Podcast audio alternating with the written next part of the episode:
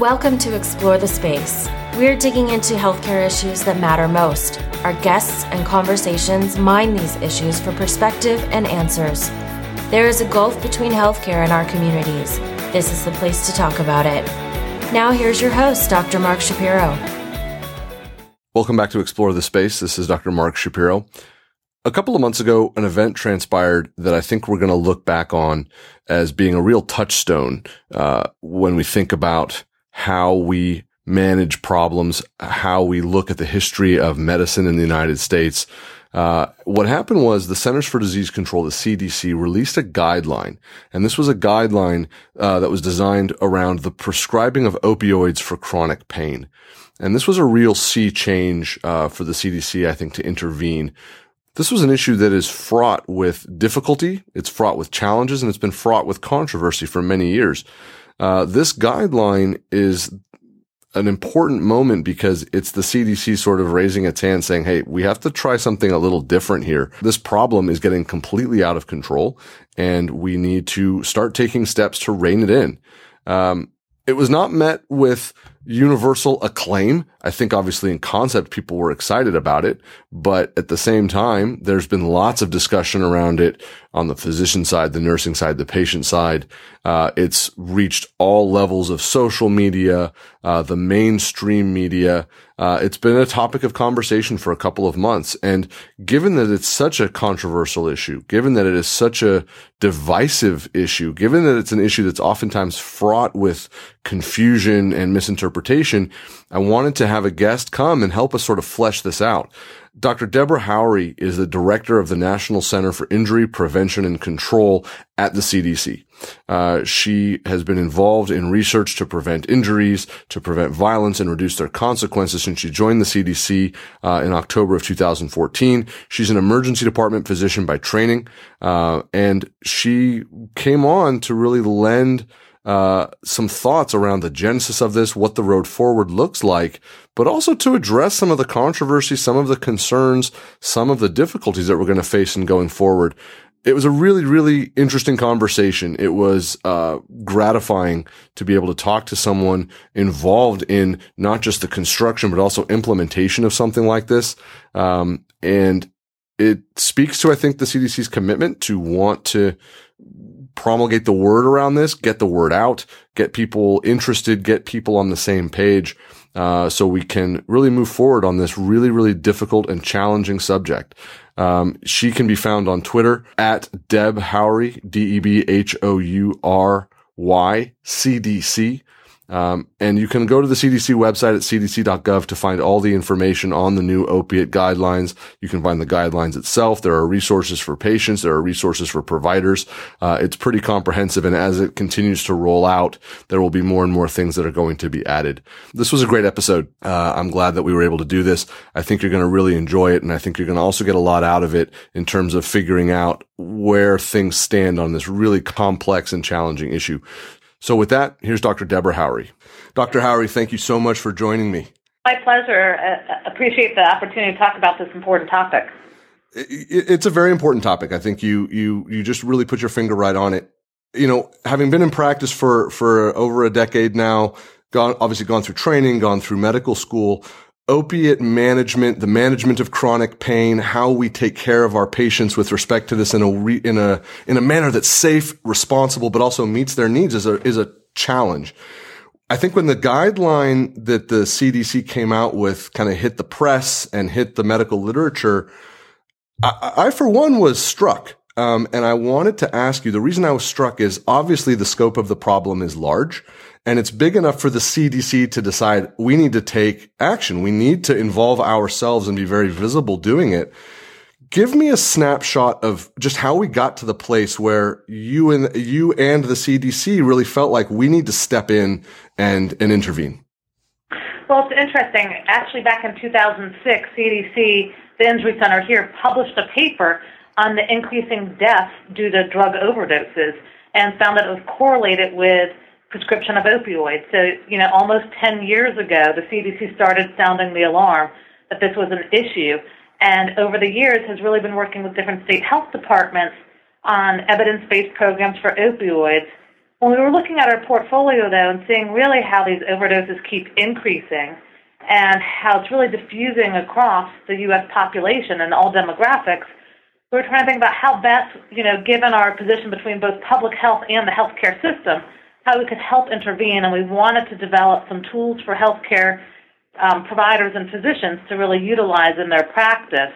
Um, I've been practicing uh, like you for you know over 10 years, and I've seen it change. Where when I was first in medical school and residency training, we were just told keep treating the pain. You know, you can really just keep increasing dosages. You there's no maximum, but I think what we've realized is that a lot of these opioids can be really addictive and deadly for patients, and the higher the dosages, the more risk for overdoses and addiction. And in my own practice over the years, instead of just writing that quick prescription for an opioid for somebody that came in with a back strain or something simple like that, I started questioning whether that was the best medication for them um, or if they were coming in with addiction, really having more of a conversation around referrals for them versus continuing to write that prescription. I remember those same lectures around management of pain. Um, I remember the emotion in the room from my classmates, medical school residency, feeling like this is, this is kind of what we're here for. We can really be of service. I remember feeling like that was really sort of being leveraged and it was all very well intentioned that, Hey, here is the toolbox to get rid of someone being in pain, right? To, to relieve suffering. Um, I remember though the part where that was not emphasized and specifically looking back it was not emphasized that, hey, there is real potential for harm. There is real addictive potential. Here's the tool set to have a conversation around that. Um, have you guys found in talking with other physicians, nurses, patients, addicts, is this something that is sort of recognized as having been a gap in the discussion? I think it's one of the things where it's not just a gap in the discussion, but there have been a gap in evidence, and it's really been the past few years that we've seen more evidence of the risks. Mm-hmm. So you know, the evidence for the benefit of long-term opioids has not really been proven, but the risks have been proven over the uh, more recent years. I think that's where the discussion is changing to where now we know more about the risks and the effectiveness of opioids, that there's other medications or non-medications that can be more effective for long-term pain. And I think when you look at it kind of from the medical model, if somebody comes in with acute pain, opioids can be effective because you're treating their pain somebody with long term pain, there's a physiologic reason that they're still having ongoing pain, and you need to address that reason. When you put the guidelines out there, obviously you must have anticipated it was going to precipitate much discussion in the in the regular media, social media. When you thought about what is the immediate state we want to get to, what we, what do we want to have happen quickly when we release this, and what is the future state that we want to get to? Where do we want to be six months, twelve months, a couple of years from now when we release this? When you guys were kind of gearing up for the release, what were those discussions like?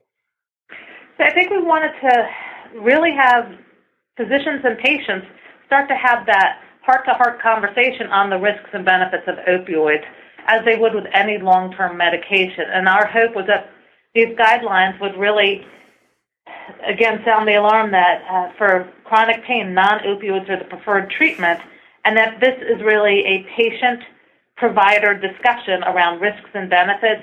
And as you would with any chronic medication, you assess, you assess the risks and benefits, but you also just don't continue somebody on a medication without seeing how they're doing. You know, whether it's assessing have they had improvement in function, improvement in pain, do they have new risks uh, like comorbid conditions, and checking the prescription drug monitoring program to make sure that there's no diversion or abuse.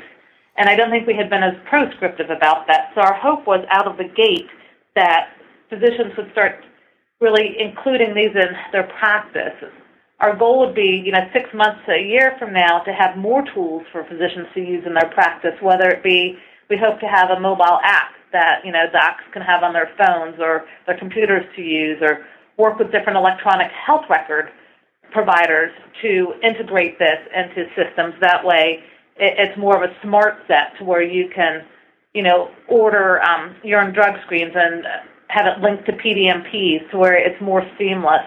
And really working with different patient groups so that patients are aware of the different options for managing pain. It's interesting.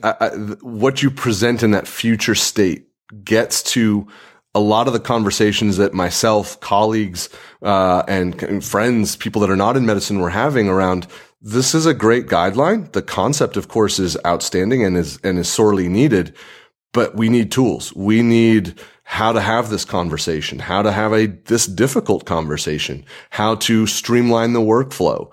Um, and that was where we all kind of looked at each other and said, okay, this is great. Um, that being said, I- have got a full panel of patients to see today.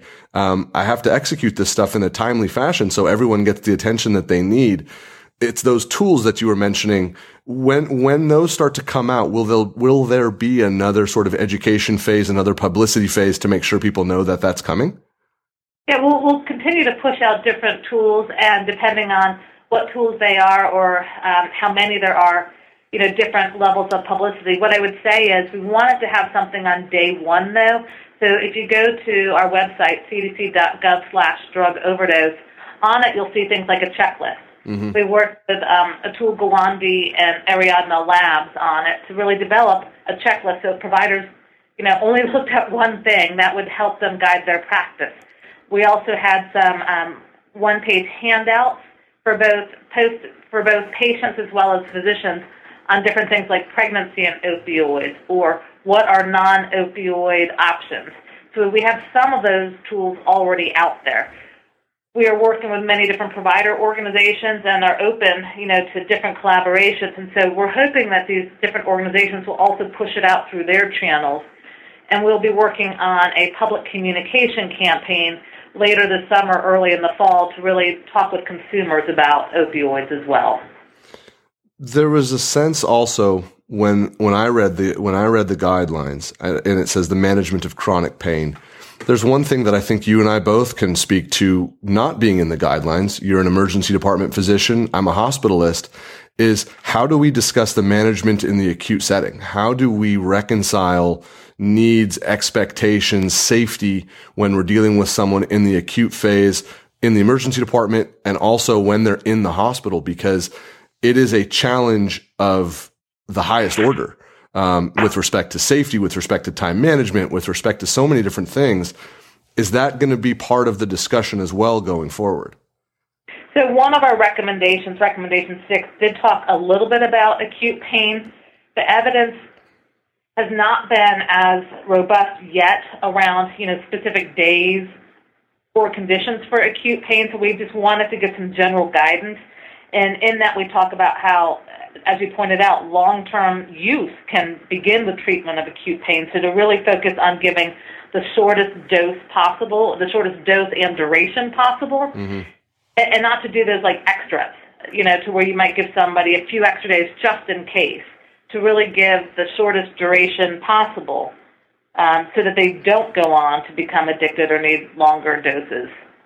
That's interesting because that, that sort of thing that you mentioned that those a few extra days to help people get through. One of the problems that we run into, of course, is patients having multiple prescriptions and whether or not we're able to know that those exist um, and that we're not giving somebody too many pills obviously those tools i know they're coming but do you feel like there is enough there for doctors and you know the registry in the emergency department or the pharmacy in the hospital to be able to help reconcile how much of these medications does a patient have at home and is it safe and reasonable for us to give them more yeah i think the prescription drug monitoring programs have really come a long way in the past few years um, and some states such as oklahoma have near real time input. Mm-hmm. I believe it's five minutes after a prescription is given. So I think you know checking those PDMPs, particularly uh, some states have actually found ways to nicely integrate it with different healthcare systems. I believe Illinois is one of the ones that through some of their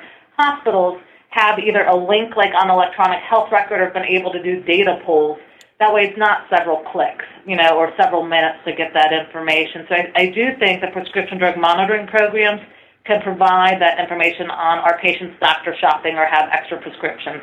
It's so interesting to hear your scope of this issue. You're talking about it at a level that as the as the hospitalist in a, in a in a community, I'm thinking about really at the individual granular patient level. You're at the state level. You're at the national level.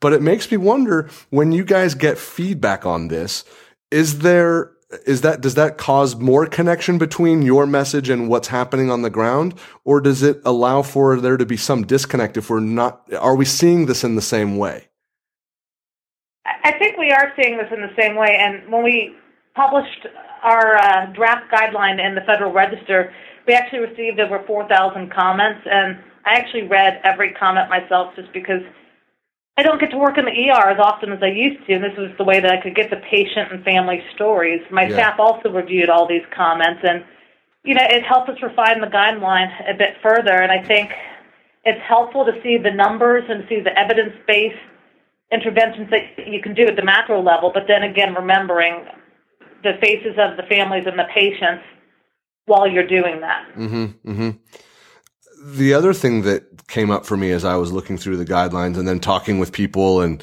asking people how what their sense of all of this is is it does seem like there's a couple of sort of difficult to resolve conflicts um, within this.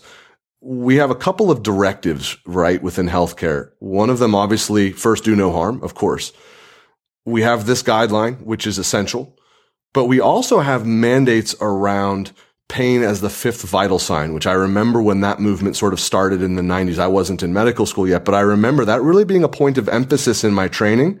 Um, that we, you know, that this is this is something that's really important, and then link that being linked to patient satisfaction, being linked to HCAHPS, being linked to patients' perceptions of management of their pain.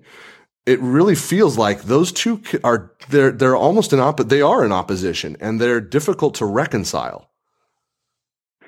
You know, it, it's interesting because I, I had a lot of those same feelings until I started reading some of the research papers around it a bit more, and I believe it was Annals of Emergency Medicine that had published a, a small um, study just really looking at pain management or giving opioids and patient satisfaction, and there wasn't much of a correlation with it. What they did find a correlation with was communication by a provider. Mm-hmm. And so I think realizing that patient satisfaction, you know, we we often hear, again on the front lines when I I was there from patients that would say, you know, I'm going to give you a bad um, report if you don't give me a, a prescription. But I think many of those patients probably aren't filling out the patient satisfaction surveys, or if they are, it's in the larger scope and an average of everybody. Um, yeah there is that push pull, but a lot of the federal agencies have really been working in a concerted effort to look at this from a holistic perspective to where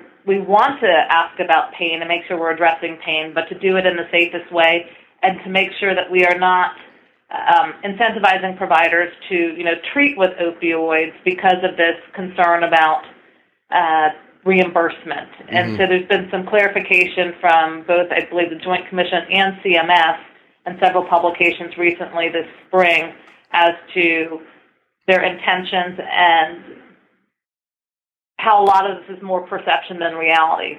But again, perception can be what drives everything. So yeah. I, I, do think this is an area we need to work a bit more with, on. I, I, I, agree with you. I think those reports and those sort of modulations of what's happening on that side of the patient satisfaction, I think really should be as forward facing as possible because that's where a lot of us feel there is a disconnect. That, and it's also, listen, you, you know as well as I do, you, you, in the emergency department, when a patient says things like that to you, it also just hurts. I mean, we're professionals. We don't want people to be angry. We don't want people to be saying these things. It's, it's not good for morale. It's not good for retention. Um, it's, it's a difficult thing to go through. And when there is that as you say that there's that push pull it's it's a challenge it's a real challenge and in, in in fields of medicine where it's happening over and over every day it can it can be a drain and that's where i'm hoping that this guideline will really help physicians be more comfortable in addressing chronic pain you know, to really have that conversation that i'm not just giving you this prescription because you know it's not the best thing for you. There's better ways to manage your pain, and knowing how to do it in an evidence-based fashion really gives people the tools to have more confidence in doing it versus you know having that uncertainty when they're dealing with a patient or not knowing if they're doing the right thing.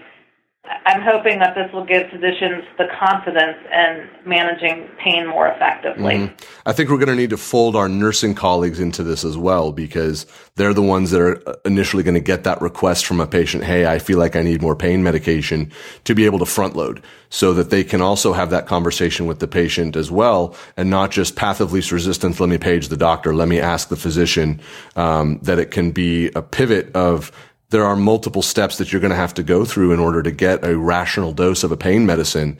And I don't think we're there yet. We're definitely not there yet, but the White House published recently a pledge from both uh, medical schools in March and then I believe last week with nursing schools. 60 medical schools and about 150 or 180 nursing schools have pledged to incorporate the CDC guideline and, and safe pain management into their curricula. So I think getting the next generation and the providers as they're you know beginning their medical career and their nursing career early on to understand these principles will be really helpful so that it's different than the training and education that you and I got years ago. Yeah, I was just about to say that that'll be really really important so that the whole mindset will be different going forward.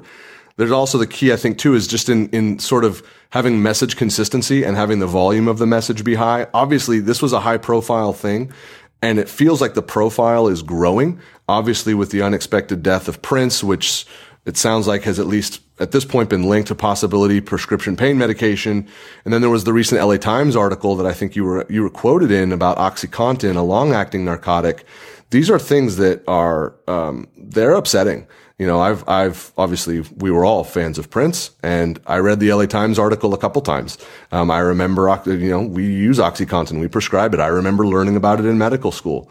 Um, these are things that change the the path of the conversation, and obviously they're designed to elicit a certain response, but that response is very real.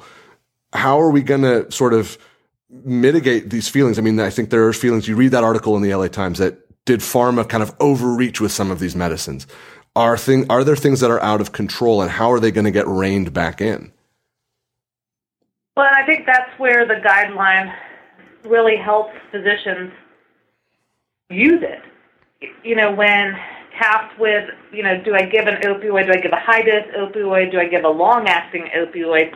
Thinking back to the evidence behind the guideline, and to, if you're going to use an opioid, to use a short acting Mm-hmm. And again, if you're going to use an opioid, it shouldn't be alone. It should be with a non-opioid, both you know pharmacologic and non-pharmacologic, and really trying to think about integrated pain management for the patient and not just that pill. It's not a magic pill.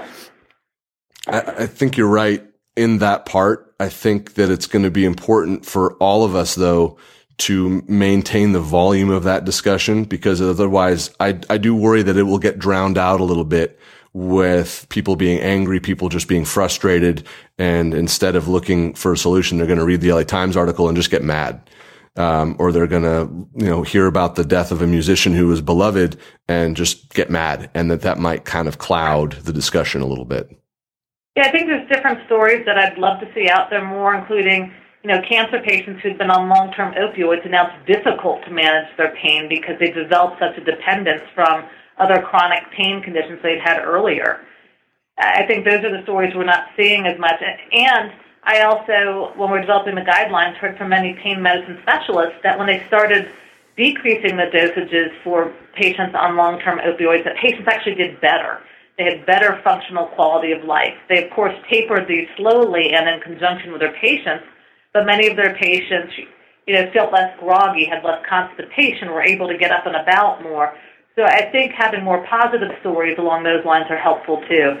There's no question that the power of storytelling is what drives this. I've had guests in the past, Kevin Poe, you know, who runs Kevin MD, yeah. Steve Beeson, and they all, we all talk about, listen, we can talk about data all day long. When we can tell a story, when we can tell, this is what I saw when, this is what happened when I did this, or a patient told me this, that's what really is going to resonate. And I think that you just nailed it. That's going to be the road forward to help people refocus that, hey, there are tools that we can use to move this.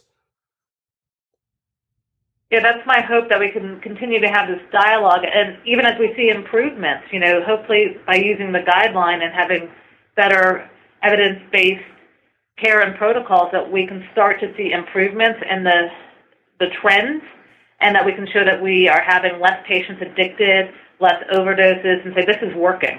Yeah. Let's keep it up. Yeah. I think the one other piece that I, am sure you would, you felt as well is that on the MD side, needing more tools is on the treatment side is saying, look, we're going to work to reduce the number of people that get exposed to opioids, but we've got a pretty big delta behind us of people who have been exposed to opioids and may have become addicted to prescription and have become addicted to prescription opiates.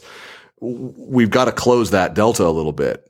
Um, and where do you think the energy for that is kind of going to come from as we go forward?